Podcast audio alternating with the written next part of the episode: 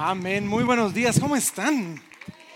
Miren, ahí vieron, esto solo es uno de las, de las formas que nuestro dar impacta a través de nuestro Ministerio de Misiones. Logramos llegar a casi 80 diferentes ministerios con verduras, con comida, con, con medicinas, con muchísimas otras cosas. Y, miren, yo, yo siempre me gusta insistir en esto antes de pasar a la palabra porque creo que es importante.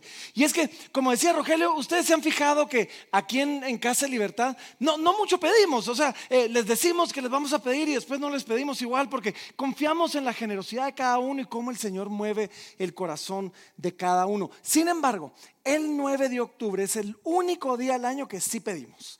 Ese día tomamos el tiempo para pedir, para motivar, para insistir. Y así que si tú eres de ese tipo de persona que, el que le pidan lo, molesta y le va a hacer de tropiezo, o si tú eres ese tipo de persona que, que, va a venir el 9 de octubre solo para enojarse y salir, es que en la iglesia solo piden, no vengan el 9 de octubre porque se van a enojar. ¿sí? Ese día vamos a pedir, ese día vamos a insistir, pero todo lo que recaudemos ese día pasa de largo para ministerios como estos. Por lo demás, pues vamos a pasar a la palabra el día, el día de hoy. Miren qué, qué bueno verlos. Yo la verdad que hoy pensaba ver como la mitad de ustedes, pensaba que estaban todos en la playa, todos de descanso. Así que qué bueno que, nos podamos ver aquí. ¿Alguna vez les han contado alguna historia de esas que, que ustedes saben que es el predicador, pero que él está diciendo que es un su amigo? Sí. Tengo un amigo que, y ya todos, eh, les voy a contar una, les prometo que esto sí es de verdad un amigo. Sí, esto sí es de verdad la historia de un amigo, pero, pero es bien ilustrativa para el tema del día de hoy. Tengo un amigo, tengo un amigo que, era jugador de béisbol. Eh, eh, cuando estaba en el colegio, cuando estaba en la universidad, y, él su deporte era el béisbol hasta que más adelante un día se, se lastimó el codo y ya no pudo seguir jugando. Sin embargo, pues estaba en el rollo de los deportes, estaba en los equipos y tenía otro compañero de equipo que jugaba en el equipo de básquetbol.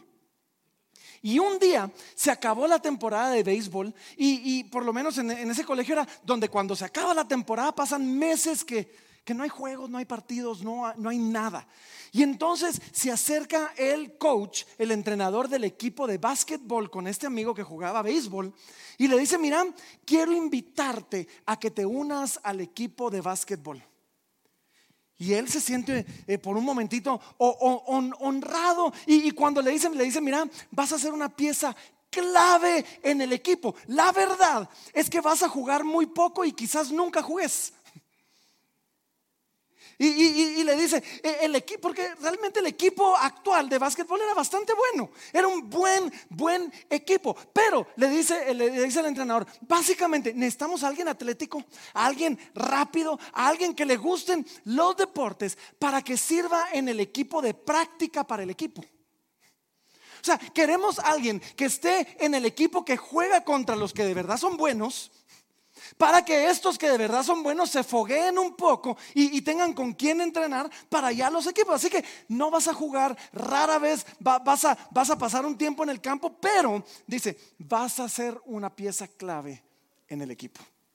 Ahora este amigo aceptó porque la verdad que no tenía nada más que hacer y, y, iba a estar algo aburrido, pero la realidad, y, no, me, no me dejen mentir, la realidad es que muy pocos aceptarían una invitación así o no. Seamos honestos. Quiero invitarte a que jugues en un rol que suena irrelevante. ¿Cuántos se apuntarían a eso? Muy pocos, porque nos gusta la estrella, nos gusta el que mete puntos, nos gusta el que mete, el que mete goles, pero un rol como ese, como de equipo de, práctica, un rol como el que le lleva agua a los jugadores, un rol, aquel que tiene su lugar asignado en la banca, para hacerle porras desde la banca al resto del equipo que está jugando, realmente no es valorado. No, no, no son valorados por la mayoría de los equipos, pero juegan un papel muy, muy importante. Aunque no signifique un papel que le traiga gloria y éxito a él mismo, es un papel que probablemente le traiga éxito al equipo. Ahora, esto es cierto, ojo, no solo en los deportes, ¿o sí? Esto es cierto eh, eh, en la vida, en el trabajo, en la iglesia del Señor. También es cierto. Tendemos a poner los ojos en aquellos que están aquí en la tarima Tendemos a poner los ojos en aquellos que tienen un rol más público, en dones más sobrenaturales y que nadie quiere, nadie, todos quieren ser el predicador, todos quieren ser el profeta, todos quieren ser el que hace milagros, pero pocos quieren tener el don de servicio. ¿O sí? El don de ayuda, aquel que le toca tras bambalinas hacer todo sin que nadie se dé cuenta que él hizo algo para poder asegurarse que la iglesia camine camine bien. Y eso es porque, miren, al final del día, hay una parte de nosotros que se le ha olvidado que los dones espirituales que Dios nos da, nos los da con un propósito mayor que nosotros mismos. No los da para que el cuerpo entero sea bendecido. No los da, dice la palabra, para provecho del cuerpo entero. Pero a nosotros nos gustan los dones que aprovechan al cuerpo y me aprovechan a mí que hacen que la iglesia del Señor Jesucristo camine y que todos vean lo pilas que yo soy. Esos son los dones que nos gustan. No queremos ser el equipo de repuesto. Todos quieren sobresalir, todos quieren ser reconocidos, todos queremos, me incluyo, ser vistos, admirados, seguidos. La gente es fácilmente impresionada por el carisma de alguien. Es fácilmente impresionada por los dones de alguien por aquellos que tienen dones más públicos, más llamativos. Pero en el proceso muchas veces, y esto es lo que estaba pasando en Corinto, en el proceso muchas veces hacían de menos a los que tenían dones menos públicos.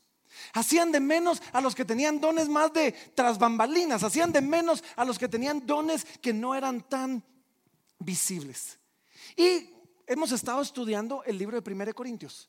El libro de 1 Corintios desde, desde ya hace, casi todo el año hemos estado estudiando 1 Corintios, pero desde la semana, bueno, desde hace dos semanas, el apóstol Pablo comenzó a explicarnos cómo debe comportarse la iglesia cuando la iglesia se reúne. De eso se trata, de eso se trata esta, esta sección. Y, y, la semana pasada en particular vimos nosotros un llamado del apóstol Pablo a procurar la unidad dentro de la iglesia a vernos como todos iguales a los pies de la cruz, igualmente pecador, igualmente salvados. Ninguno es mejor que otro. No hay ricos ni pobres, no hay mejores o peores, no hay más grandes o más pequeños. Todos al final del día somos parte, somos y por eso se llama así nuestra serie, partículas dentro de un solo cuerpo, que conformamos un solo cuerpo y todos jugamos un rol importante. De eso se trata toda esta sección. Y el día de hoy vamos a ver un texto muy famoso, muy, muy, muy conocido por muchos. Primera de Corintios capítulo 12. ¿sí? Y, y, para los que saben de qué se trata, Primera de Corintios capítulo 12 es el texto de los dones espirituales. Y cuando estudiamos un texto como eso, hay dos formas de hacerlo. La primera forma es, vamos despacio. Vamos don por don, viendo cómo es cada don, cómo aplica cada don, si ese don todavía está vigente y, nos tomamos el tiempo para, para, hacerlo. O la otra forma es que nos retiramos un poquito y vemos el, el punto general que el apóstol Pablo quería hacer. Y es que más que hablar de los dones espirituales, el apóstol Pablo sigue hablando de la unidad del cuerpo de Cristo. El apóstol Pablo sigue hablando de la importancia de, que, de cómo nos necesitamos unos a otros. Así que sin meternos en tanto detalle, hoy vamos, hoy vamos a hacerlo de la segunda manera. Vamos a ver el panorama general, pero para aquellos que quieren aprender más acerca de cada don específico, cada don en, particular, el día de mañana, mañana a la una de la tarde, vamos a tener una transmisión en vivo ¿sí? con, con varios de los pastores de la iglesia para hablar de cada don, de los dones espirituales en particular específico, su vigencia, cómo los usamos, cómo los desarrollamos, todo eso lo vamos a hacer mañana. Así que con eso en mente, Primera de Corintios capítulo 12 Primera de Corintios capítulo 12, versículo número 1. Miren lo que dice. Comienza el apóstol Pablo diciendo así, dice, no quiero, hermanos, que ignoréis acerca de los dones espirituales. Solo paremos aquí un momentito. En el capítulo 1 de esta carta, el apóstol Pablo había dicho que esta iglesia abundaba en dones, no les faltaba nada en ningún don. Los dones espirituales abundaban en la iglesia, pero, ojo, esto nos enseña a nosotros que alguien puede tener grandes dones e ignorar acerca de ellos. No sé si ya se dieron cuenta. Yo puedo tener dones que Dios me dio y no puedo y puedo no saber nada al respecto de cómo funcionan, para qué me los dio Dios. Y eso es lo que estaba y eso es lo que estaba pasando, ¿sí? Porque a veces tenemos dones, pero no sabemos por qué nos los dio Dios, para qué nos los dio Dios, cómo deberíamos de usarlos, cuál es el lugar correcto para poner en práctica nuestros dones. Bien, tener la información correcta es esencial en la práctica de los dones espirituales, porque sin ella podemos usar los dones para el propósito equivocado. Y podemos dejar que los dones se usen para exaltar la cosa equivocada, porque al final del día, ojo, nuestros corazones son engañosos, dice la palabra. Entonces Pablo comienza diciendo, no quiero que ignoren acerca de los dones espirituales. Y después miren lo que les dice. Versículo 2 dice, sabéis que cuando erais gentiles se os extraviaba llevándoos como se os, como se os llevaba a los ídolos muertos. Básicamente el apóstol Pablo está diciendo, miren, ustedes vienen de un contexto, ustedes eran gentiles, ustedes participaban en estos ritos paganos, en ciertos cultos de adoración. La cosa es diferente aquí. Es lo que Pablo está diciendo. Ustedes quizás están acostumbrados a que hay un lugar donde hay un gurú, donde todos buscamos a ese líder, a ese gurú, él sobresale y donde es un relajo, donde todos quieren usar su don, donde hay bulla, donde la cosa aquí es distinta. Porque cuando eso pasaba, se nos extraviaba, nos llevaban a, diferentes lugares y nos llevaban a adorar diferentes, y cosas, eh, diferentes cosas y cosas equivocadas. Por lo tanto, versículo 3. Os hago saber que nadie que hable por el Espíritu de Dios llama anatema a Jesús y nadie puede llamar a Jesús Señor sino por el Espíritu Santo. Ahora, ¿qué estaba pasando? Tenemos, aquí tenemos que usar un poquito la imaginación, perdón. Tenemos que usar un poquito nuestra imaginación, porque yo me imagino que quizás en medio de la congregación de Corinto, algunos estaban levantando con dones proféticos y en medio de eso estaban cuestionando quién era Jesús. Estaban haciendo que la gente cuestionara la divinidad de Jesús, si Jesús de verdad era el Mesías, quién era el Señor nuestro. Y por eso Pablo dice, nadie que hable por el Espíritu Santo llama a Jesús anatema. Pero quizás en medio de todo esto, otros estaban volteando a ver a sus hermanos y estaban dudando de la fe de sus hermanos. Y Pablo le dice, y nadie llama a Jesús Señor sin el Espíritu Santo.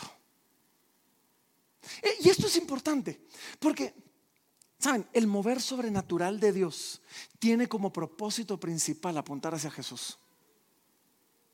Es el todo el Evangelio de Juan termina diciendo esto. Eh, eh, muchas otras señales hizo Jesús delante de sus discípulos, pero estas señales se han escrito para que, para que creáis que Jesús es el Cristo. Las señales, los milagros, los dones espirituales, el mover sobrenatural del Espíritu de Dios sirve para que veamos más claramente a Jesús. Y cuando Jesús estaba aquí en la tierra, y cuando Jesús hacía milagros, una y otra vez vemos nosotros que después de un milagro la gente caía rendida a sus pies diciendo, wow, verdaderamente tú eres el Hijo de Dios. Así sigue. Donde el Espíritu Santo se está moviendo de verdad, Jesús es exaltado. Y donde Jesús está siendo exaltado, el Espíritu Santo se está moviendo de verdad. Y esto es algo bien importante porque hoy en día muchos se preguntan, ¿cómo sabemos? ¿Cómo sabemos si, si el Espíritu, si, si cierto profeta, cierto predicador, cierta persona, cierto ministerio e, es cristiano, está haciendo las cosas en orden? ¿Cómo sabemos si alguien que puede hacer cosas lo está haciendo bien? Y yo les diría, la pregunta es esto. Después de que os hablaron, ¿qué nos dijo acerca de Jesús? Salimos con una mejor imagen acerca de quién es Cristo. Salimos con un mejor panorama de la gloria del Evangelio. Salimos con una mejor idea de la salvación que Jesús hizo por nosotros. O salimos con más impresionados de ese predicador. ¿Cuál es el fruto? ¿Cuál, ¿Cuál, es el fruto de esto? El fruto de su ministerio es más gente viniendo a Cristo y adorando a Jesús o más gente viniendo a algo más. Esa es la forma que sabemos si un ministerio está sirviendo al Señor. Nadie llama a Jesús anatema. Nadie que tenga el Espíritu Santo llama a Jesús anatema. Y nadie llama a Jesús Señor si no es por el Espíritu de Dios. Versículo 4 dice, ahora bien, hay diversidad de dones, pero el Espíritu es el mismo. Y hay diversidad de ministerios, pero el Señor es el mismo. Y hay diversidad de operaciones, pero Dios que hace todas las cosas en todos es el mismo. Varias cosas acá. Primero, sea cual sea, que, sea el don que nosotros tenemos, viene de parte del Espíritu de Dios, es lo que nos está diciendo. Y segundo, y hay gente que, que, mira, aquí queremos, hay gente que quiere separar los dones, los ministerios y las operaciones. ¿Se fijaron? Diversidad de dones, diversidad de ministerios. Yo no me complico tanto. Yo creo que esto es más algo, una descripción más operativa. Dios nos da dones, muchos dones, para llevar a cabo nuestros diversos ministerios. ¿sí? ¿Cómo? A través de diferentes tipos de obras. Hay diversidad de dones, ministerios y operaciones, pero el Señor, el Espíritu, es el mismo. Versículo 7 dice así, pero a cada uno le es dada la manifestación del Espíritu para provecho. Ahora, aquí comienza a introducir lo que yo creo que es el punto. Aquí comienza a introducir lo que creo que es el punto que Pablo quiere hacer. Y es que los dones del Espíritu, las manifestaciones del Espíritu, los ministerios, se nos dan para provecho, para que el cuerpo de Cristo sea edificado. No para provecho o beneficio personal, sino para provecho de toda la iglesia.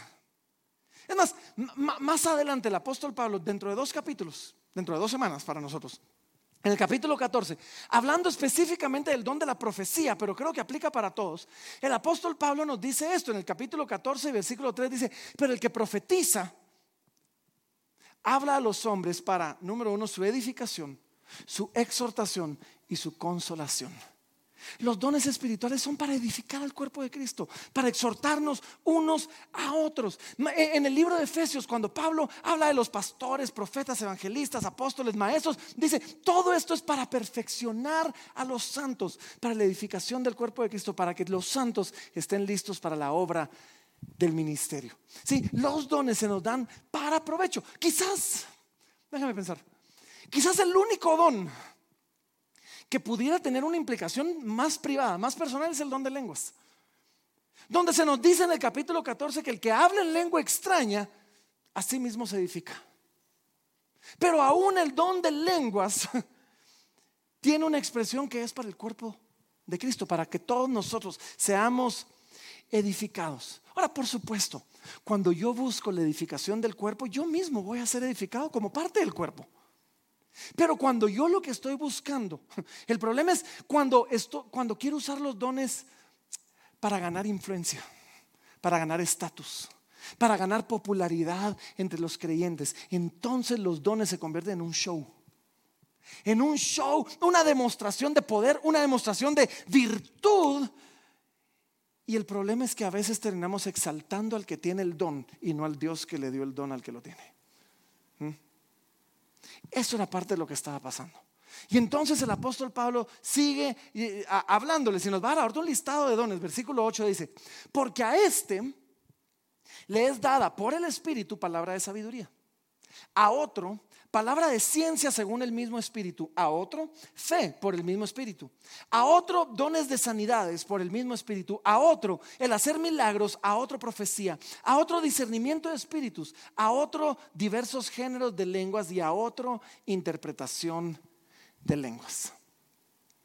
Aquí vemos un listado de nueve dones espirituales. No es el único listado en toda la Biblia.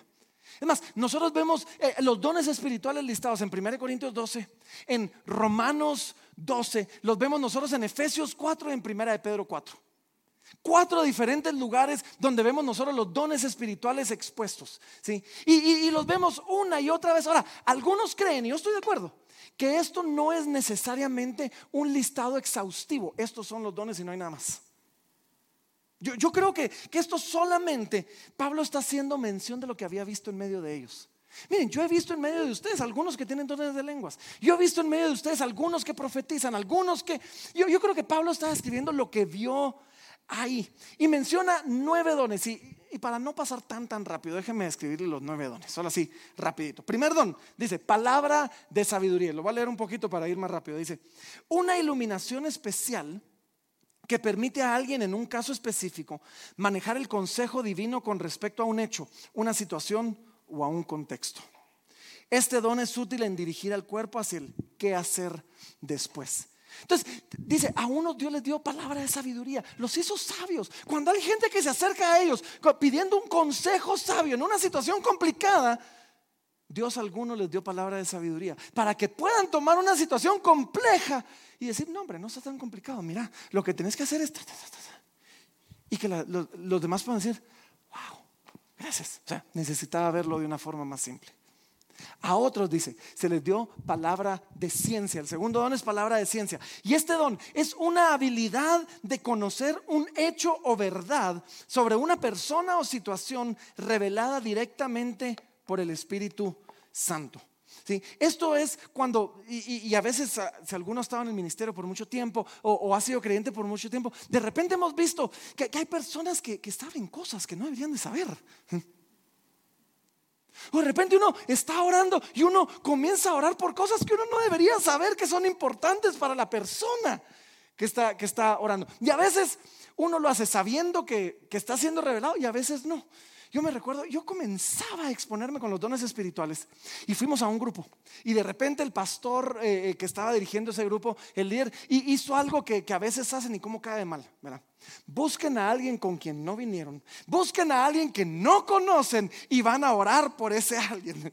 Ahora yo comenzaba en el Señor y esta persona que oró por mí, que se volvió un muy, muy buen amigo mío, me recuerdo que comienza y dice el Señor, y bien atinado, y, y comenzó a hablar de cosas específicas en mi vida. Y yo, wow, y, te toca, y yo, ¿te toca qué? Entonces yo comencé, y yo hice lo que se llama una oración con escopeta. No sé si saben, cuál es la oración con escopeta. Entonces yo comencé, dije, vamos, de algo le pego, Señor, te pido por su familia, porque tenía cara de que todavía estaba soltero. Señor, te, pido por su familia, bendice su familia, dales unidad, Señor, en el nombre de Jesús. Y, Señor, te pido por, por sus estudios, bendícelo en la universidad, Padre. O sea, estaba patojo. Entonces, y comencé y de repente me dice, mira, he estado pidiéndole al Señor de, si regreso a la universidad y esto me sirvió de confirmación. Mi familia estaba pasando por yo, eso sí fue la pura gracia de Dios. Dije, porque yo sí no sabía nada. Pero un don de, de, un don de ciencia es, es el conocer un hecho o una verdad sobre una persona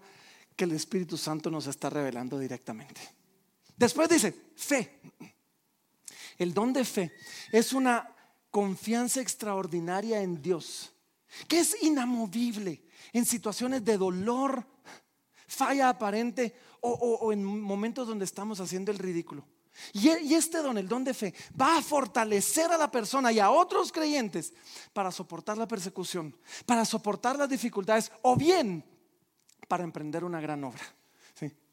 Don de fe es aquellos a quien Dios les, a quien se le está cayendo el mundo y su fe sigue firme e inamovible en Dios diciendo, pero Dios sigue siendo bueno. Qué increíble ese don, ¿no? O don de fe es aquel al que Dios le dice, mira, te voy a llevar a conquistar el Tibet. Y, dice, pues ahí voy, Señor, y vamos, y no lo duda. Ahora, ese es el don de fe. Después, número cuatro, dice, dones de sanidades. Ahora, la Biblia dice que la sanidad va a seguir a todos los que creen. En su nombre echaremos fuera demonios, hablaremos nuevas lenguas, pondremos manos sobre los enfermos y sanarán. Pero la persona con el don de sanidad o con los dones de sanidades van a experimentar de una manera más evidente, de una manera más continua, el ser un instrumento de la gracia de Dios trayendo sanidad sobre enfermos. Ahora, aquí hay un, dato curioso y solo se los dejo, porque el dato curioso es que se fijaron que no dice el don de sanidad. ¿Se fijaron eso? Dice dones, plural, de sanidades, plural. Esto es un doble plural, en aún en el original, en el texto griego. Y algunos creen que, lo que pasa es de que esto puede significar que, que, el don de sanidad puede ser para traer sanidad en cuerpo, en mente, emociones, relaciones. Puede ser un don de sanidad extendido en diferentes lugares. Número 5 dice el hacer milagros. Es la capacidad especial que Dios da a algunos para, por medio de ellos, realizar actos poderosos que los observadores perciben como cambiando el curso ordinario de la naturaleza. ¿Saben cuál es este? Es cuando Jesús se para en el barco y, le habla al viento y le dice, cállense. Y le habla a la tormenta y le dice, a, callar, a, a, quietarse. Eso es el don de milagros. Es cuando Jesús se para, ora por la multitud y agarra cinco panes y dos peces y alimenta cinco mil. Eso es el don de milagros. Después dice profecía. Es la capacidad especial para recibir y comunicar una palabra específica de parte de Dios a su pueblo. Y una palabra específica o para el tiempo presente o aún para el tiempo futuro. Discernimiento de espíritus, la capacidad de saber con toda seguridad si cierta conducta, enseñanza o situación que pretende ser de Dios es en realidad divina, humana o satánica. Diversos géneros de lenguas. Permite a algunos cristianos, no todos, hablar a Dios en un idioma que ellos nunca han aprendido. O recibir y comunicar un mensaje inmediato de Dios a su pueblo en un idioma que, nunca, que ellos nunca aprendieron, sea este humano o angelical. Y el don de interpretación de lenguas se requiere si el hablar en lenguas se ejercita públicamente para dar a conocer en un idioma que las personas entiendan el mensaje impartido por alguien que habla en lenguas. Ahí tenemos los nueve dones. Vamos a hablar más de esto mañana en nuestro live. Pero, pero yo quiero que, que miren lo que sigue después. Dice, versículo 11, pero todas estas cosas, dice, las hace uno y el mismo espíritu, repartiendo a cada uno en particular como él quiere. Ahora quiero que recalquen aquí varias cosas. En los últimos versículos, no sé si alguien contó cuántas veces dice por el Espíritu, por el mismo Espíritu, lo hace el Espíritu. Y es que los dones espirituales es una obra soberana del Espíritu de Dios. Es el Espíritu Santo el que dice, Gina, a ti te voy a dar este don. Y, dice, Carlos, a vos te voy a dar este otro don. Y dice, Abel, y a ti te voy a dar este otro don. Es el Espíritu Santo. No tiene nada que ver con que la persona sea pilas, virtuosa, santa, piadosa y muy entregada al Señor. Ahora sí, sí, sí, hay una parte en nosotros que es que somos administradores de la gracia que Dios nos ha dado. Somos administradores de los dones que Dios nos dio. Y como administradores debemos procurar que estos sean bien usados y crezcan. Sean ejercitados. Pero al final del día, el problema en Corinto y el problema ahora es que muchas veces vemos a alguien con muchos dones y decimos, Él es bien pilas. Y exaltamos a esta persona. Creemos que es más puro, más santo, que es más noble, que creemos que es mejor, creemos que es superior a los demás. Creemos que es más importante.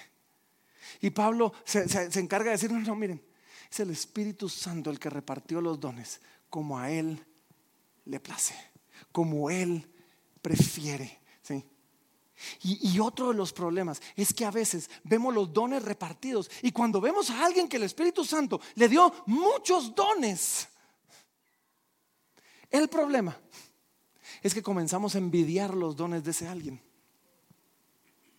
Y, y saben, la envidia de un don espiritual o de cualquier otra cosa que Dios le da a alguien es un reclamo a Dios de que Dios no sabe lo que Él está haciendo. Por si no lo cacharon, déjenme decírselos otra vez. Cuando envidiamos los dones que Dios le ha dado a alguien, espirituales o materiales o, las oportunidades que Dios le da a alguien, es un reclamo que le estamos haciendo a Dios, diciéndole, Dios, tú no sabes lo que estás haciendo, porque le diste esto a aquel cuando realmente me lo debiste haber dado a mí. Ese es el problema. Ahora, puedo hacer, si, hay un don que yo quiero, ¿puedo hacer algo para obtenerlo? Vamos a llegar al versículo 31, hablando de eso, quizás sí, pero en general los dones espirituales son una obra soberana del Espíritu de Dios. ¿Están conmigo o no están conmigo?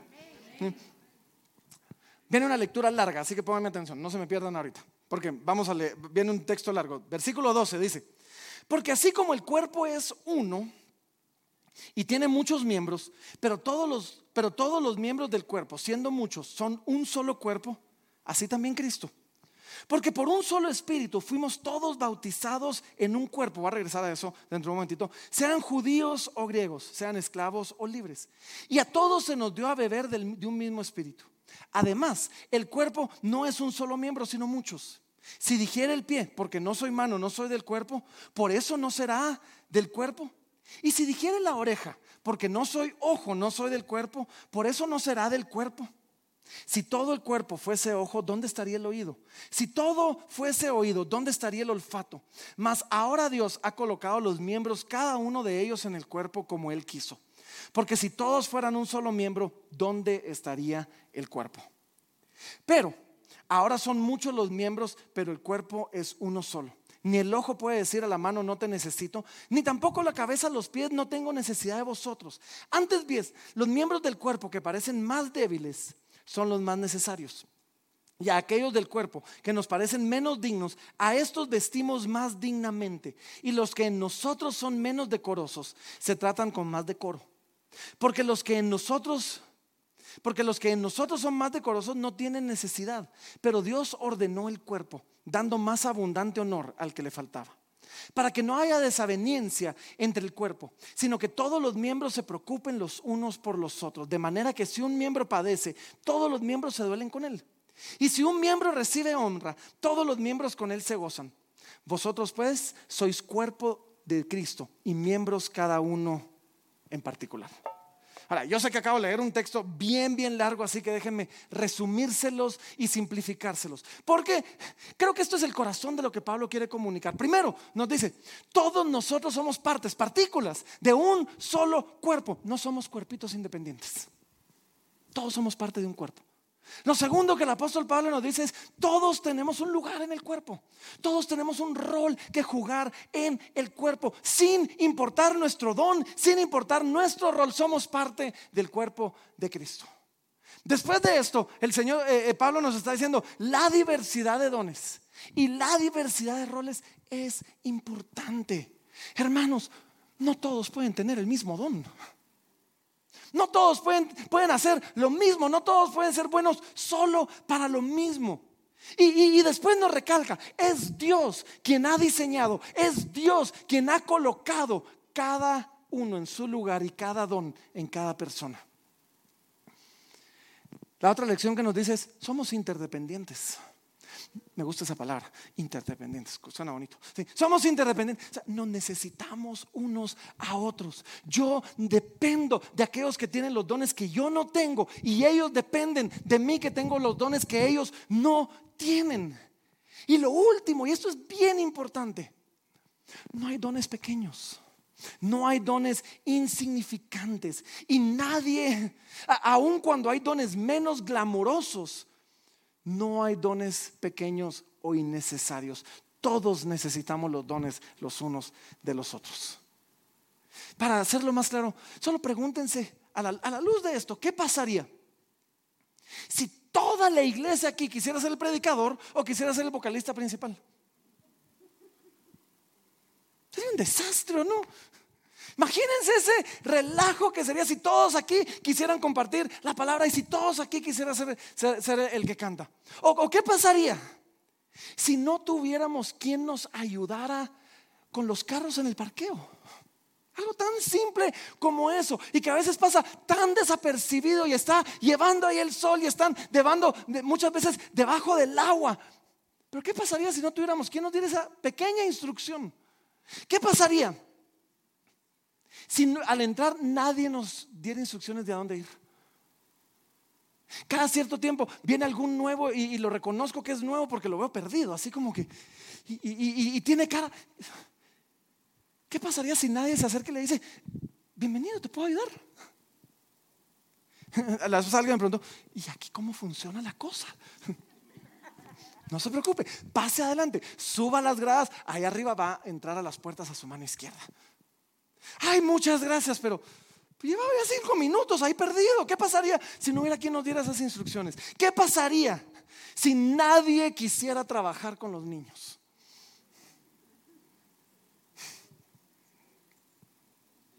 Dios bendiga a los maestros de nuestros niños, ¿no?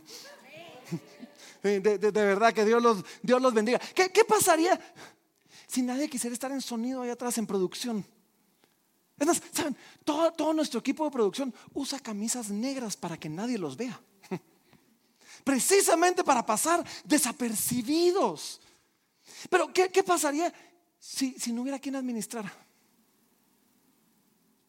Si nadie pagara la luz, si nadie estuviera pendiente de pagar los servicios.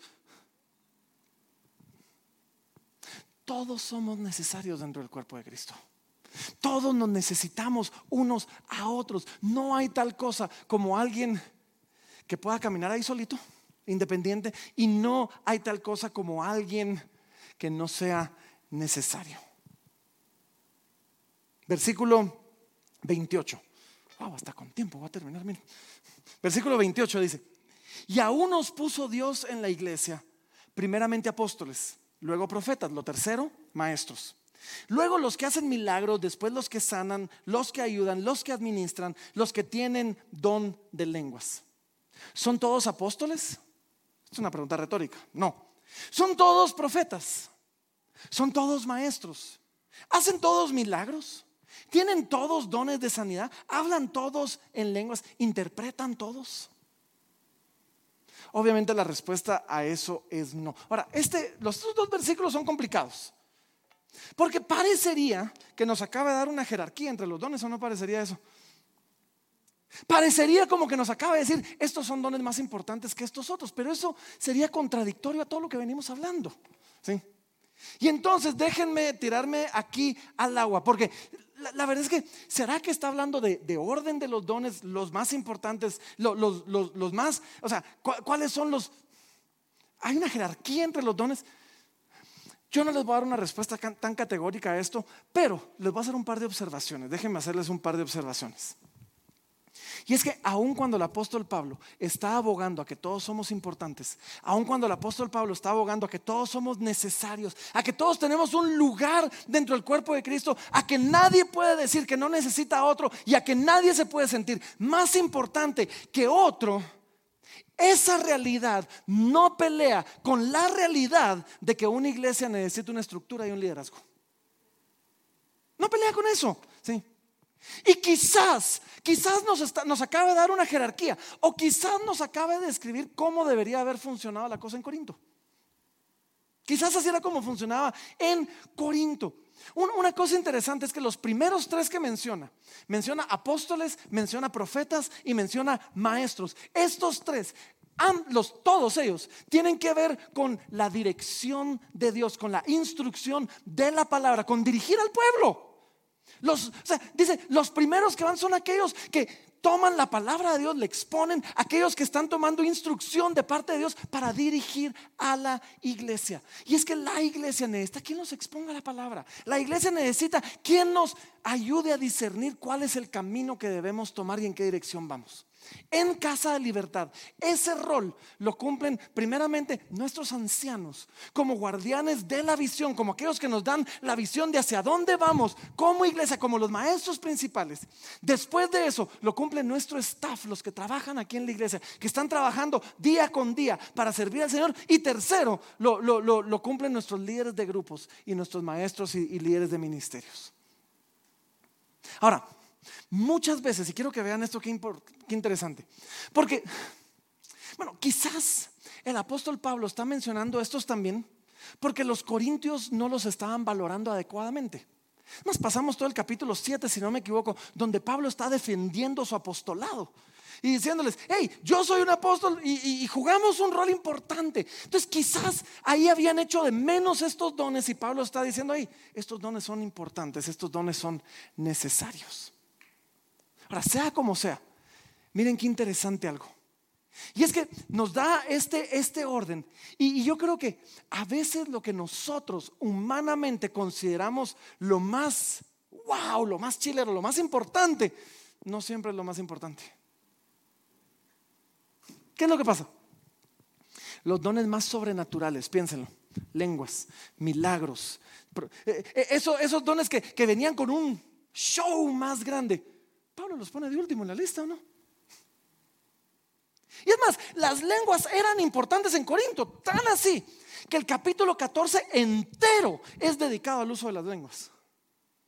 Porque para ellos, es más, el capítulo 13, el siguiente capítulo, el capítulo del amor, comienza diciendo, si yo hablas en lenguas, ¿por qué? Porque los corintios valoraban las lenguas. Y Pablo le dice, muchacha, qué bueno que valoren las lenguas. Pero primero es el apóstol, después el profeta, después el maestro, después de último vienen los que hacen milagros. De último vienen los que hablan en lenguas. ¿sí? Ahora, otra cosa importante que vemos nosotros en, este texto es, es esto. No todos tienen todos los dones. No todos tienen todos los dones. Hay discusiones entre teólogos, teólogos. ¿Será que alguien puede tener varios dones? Yo creo que sí. Yo creo que sí, pero nadie puede tenerlos todos. Ahora, aunque no podemos tenerlos todos, al menos uno tenemos. Y es importante que aprendamos a conocer nuestro don, que, primero sepamos qué don tenemos y después cómo usarlo. Y así que déjenme darles rápidamente, los que están tomando notas para que tengan algo que apuntar, las cuatro Es y las tres Fs de los dones espirituales. Así que pongan atención. Cuando estamos tratando de discernir nuestro don, comenzamos con esto. Primero, estudiar. Para entender mi, don espiritual, lo primero que tengo que hacer es estudiar. Yo estudio acerca de los dones, veo de qué se trata cada, cada, uno de los dones, leo bíblicamente hablando y escucho a los maestros que me enseñan cómo y dónde funciona cada don dentro del cuerpo de Cristo. Después de estudiar, vamos a ejercitar. Los pongo en práctica. O por qué no experimento un poquito con los dones. Hay, mucha gente que viene aquí a la iglesia y dice, yo quiero servir, pero no sé ni para qué, ni para qué soy bueno. Ok, vamos ministerio por ministerio, te vamos a poner ahí cierto tiempo y después nos vas a decir si te gustó o no te gustó. Es más, dentro de ejercitar, les voy a dar, déjenme darle las tres Fs. Porque cuando yo comienzo a ejercitar los dones espirituales, lo primero que tengo que ver es si tengo facilidad. Si de repente me pongo en un lugar y resulta que, wow, me siento puro pez en el agua. Wow, y esto me sale fácil. quizás por ahí va la cosa. Después de, de la facilidad, vemos nosotros que hay fervor. Terminé y esto me apasionó. Salí pero con ganas de más. Esto, qué chilero. Hay fervor en eso. Quizás por ahí va nuestro don. Y, número tres, quizás hay frutos. ¿Será que hay frutos? John Maxwell, hablando de liderazgo, decía, a, un líder lo siguen. Si tú vas a dar una vuelta a la cuadra y nadie te siguió, fuiste solo a caminar. Dice. Tiene que haber fruto. Yo soy maestro, nadie me entiende, pero soy maestro, entonces no eres maestro. Tengo el don de sanidades, oro por todos, ninguno se sana, todos se me mueren. Quizás a mí Dios me, ha, dado palabra de sabiduría. Todos los matrimonios buscan consejo conmigo, todos se me divorcian, pero todos buscan con... ¿Será que hay frutos en donde el Señor te puso? Entonces, los estudio, los pongo en práctica y en medio de eso busco si es fácil, si hay fervor, si hay frutos. Y después comienzo con un proceso de eliminación. ¿no? Tercera, tercera es eliminar. Yo digo, definitivamente este no es mi don. definitivamente este tampoco es mi don. O sea, denle gracias a Dios que yo no soy maestro de escuela dominical. Ya hubiera asesinado a todos los niños. O sea, Apenas aguanto los míos, no, digamos a, otros. Ese no es mi don y doy gracias a Dios por los que tienen ese don, pero no es el mío. Entonces, eliminamos. Y número cuatro, y esto es bien importante, entrevistar.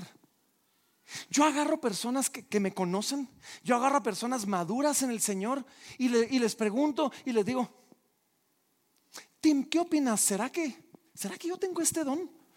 Y dejo que Tim hable y diga, no, la verdad que yo te he visto y tal vez no va por ahí la cosa, pero ¿por qué no consideras esto otro? Y comienzo a platicar con personas, buscar consejo de aquellos que son maduros en el Señor y que me conocen lo suficiente como para ayudar a dirigirme. Y de esa forma podemos ir encontrando cuál es nuestro don. Ahora, específicamente aquí, el apóstol Pablo, cuando nos dijo que, que no todos hacen Dice, no todos hablan en lenguas. Es más, lo hizo bien, bien claro. Bien, bien claro en el, texto nos, dice, ¿hablan todos en lenguas? Y la respuesta es no. Ahora, esto es bien importante. ¿Por qué? ¿Por qué, ¿Por qué es bien importante esto? Porque en muchos círculos, en muchas personas que vienen de iglesias pentecostales, han escuchado, díganme si han escuchado decir algo así. En la iglesia que yo crecí se nos decía, ¿has recibido al Espíritu Santo con la evidencia de hablar en lenguas? ¿Alguien ha escuchado algo así o no? Eso no es bíblico y eso no es cierto. No todos hablan en lenguas. Es más, lo acabamos de leer. No, ¿hablan todos en lenguas? No.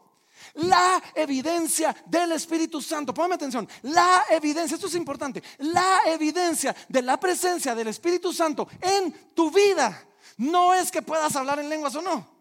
La evidencia, la presencia del Espíritu Santo en tu vida es que tu vida haya sido transformada, que te has arrepentido de tus pecados y que ahora estés en misión compartiendo el Evangelio con otros. Esa es la evidencia del Espíritu Santo en tu vida.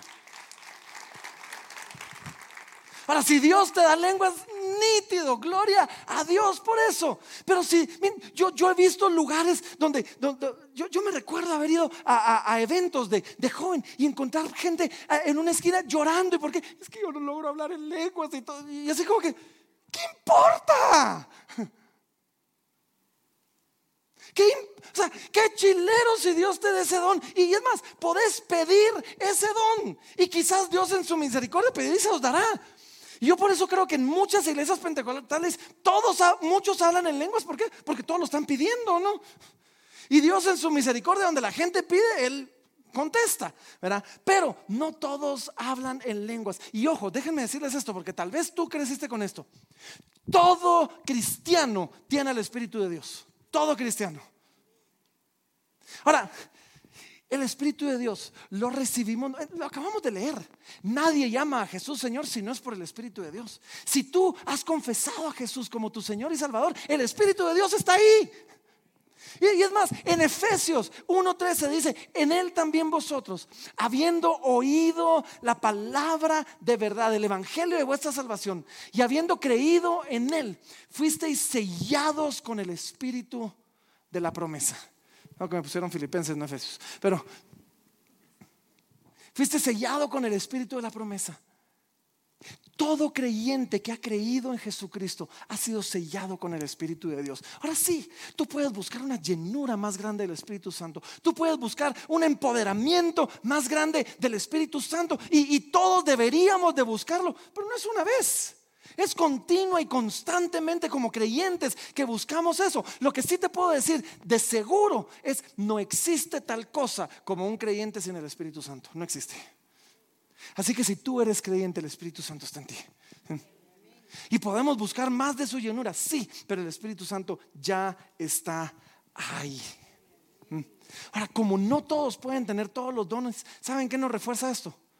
Nos necesitamos unos a otros.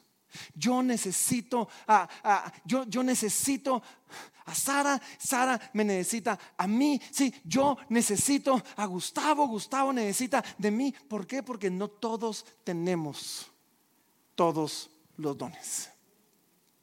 Y termina este texto. nos echamos el capítulo entero. Termina este texto en, el versículo 31 con un versículo, con un versículo muy curioso, porque, porque, porque miren esto, dice, procurad pues los, los dones mejores, mas yo os muestro un camino aún más excelente.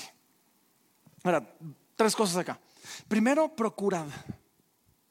Las cosas del Espíritu se buscan. Tú quieres más del Espíritu de Dios, tienes que procurar. Tienes que buscar, tienes que tomar el tiempo. el, el, Señor les dijo a sus discípulos, váyanse, se encierran en el aposento hasta que venga el Espíritu Santo. Y ahora, hoy en día, la verdad es que cuando queremos ser más usados por Dios, cuando queremos ver nuestros dones avivados, tanto personalmente como como iglesia, necesitamos procurar los dones espirituales. Necesitamos buscar a Dios. Necesitamos doblar rodilla y decirle, Señor, aquí estoy. Necesitamos quitar cosas que estorban en nuestra vida, en nuestra mente, en nuestro corazón. Quitémonos todo el pecado, dice la palabra, que nos asedia, todo el pecado que nos estorba. Y vamos a ver cómo el Espíritu Santo se comienza a mover en medio de nosotros con mayor libertad. Las cosas del Espíritu, sí, Dios es soberano y Él puede soplar ahorita y las puertas se van a abrir y todos vamos a ser llenos del Espíritu Santo y qué chilero. Pero en mi experiencia, eso viene de la mano cuando una iglesia ha doblado rodillas y ha pasado un tiempo delante de la presencia de Dios y ha clamado diciendo, Señor, queremos verte, Señor, queremos experimentarte, Señor, queremos más de ti. ¿sí? Queremos que, tu presencia esté en medio de nosotros, queremos los dones manifiestos, vivos, aquí en medio de nosotros. Yo, yo, anhelo el día que haya cola acá, todos queriendo profetizar y tengamos que tener varios ancianos ahí uno por uno, uno por uno. Cuénteme. Yo, anhelo ver ese día. Yo anhelo el día en nuestra iglesia donde los enfermos vengan y sean sanos. Y servimos a un Dios que sigue sanando y sigue dando dones de sanidad. Yo, yo, anhelo el día donde alguien que quizás brinque con una lengua espiritual y alguien descubre y diga, no, no, no, eso es portugués, yo sé hablar portugués y lo que está hablando es portugués y el otro diga, en serio. Procurar los dones espirituales, ¿sí? Y, y podemos acercarnos a Dios y pedir. No es una promesa de que Dios te vaya a dar el don que tú estás pidiendo. Pero sin duda es una invitación a que podemos acercarnos a Dios a pedirlo. Y después dice esto. Y este es, este es curioso porque dice, procurad pues los mejores dones o los dones mejores. Yo creo que todo el capítulo se trató de decirnos que no hay mejores y peores. Ahora, es curioso que nos dice, procuremos los mejores dones y no nos dice cuáles son los mejores dones. ¿Ya se fijan? No, no nos dice cuáles son. Algunos, perdón, algunos argumentan a la luz del capítulo 14, versículo 1, que es el de la profecía. Porque dice, procurad los dones espirituales y sobre todo que profeticéis. Entonces, algunos dicen, la profecía es el mejor don. Quizás. Otros dirían que tiene que ver con el listado anterior. Apóstoles, profetas, maestros y así nos vamos en ese orden. Pero Santiago dijo que no se hagan maestros todos. Entonces no sé si, estamos hablando de procurar algo que Santiago después nos dice que no procuremos todos. Verán, les voy a dar mi interpretación. Personalmente, yo creo que los mejores dones son aquellos que mejor sirven al lugar donde Dios me puso. Procurar los, los, dones mejores. Y, y entonces nos toca decir, Señor, ¿qué necesita Casa de Libertad para florecer como iglesia y para exaltarte a ti como tú mereces? danos eso, Señor. Y quizás no es el don que tú tenías en mente, pero los mejores dones son aquellos que van a hacer que el Evangelio avance más efectivamente en el lugar donde Dios te tiene. Esto implica morir a mí un poquito, porque a mí me gusta el, el, sobrenatural, el de sanar enfermos, el de milagros. Todos quieren el de milagros, pues, o sea, hablar de la tormenta y que se calme. O sea, todos queremos ese. Pero debemos preguntarnos, Señor, ¿será que ese es el que Casa Libertad necesita hoy? ¿Será que ese es el don que va a dar mayor, ¿se recuerdan esa palabrita? Se nos dieron para provecho, que va a dar mayor provecho en el lugar y en el tiempo donde estoy. Entonces, es, es fascinante hablar de los dones espirituales, pero la carga del corazón del apóstol Pablo, más que solo los dones, es que la iglesia camine unida. Que nos valoremos unos a otros y que todos juntos hagamos mucho de Cristo y no mucho de un grupito de personas. Así que, así que, ya sea que seamos del equipo que siempre juega o que seamos del equipo de práctica para que los que siempre juegan practiquen. Ya sea que seamos el que esté en la posición de meter todos los goles y todas las canastas o del que esté en la posición de solo armar la jugada para que alguien más meta el gol. Todos nosotros jugamos un rol importante. Y cuando nuestro equipo gana, todos ganamos. Y eso es lo que Pablo tenía en mente cuando escribió 1 Corintios 12.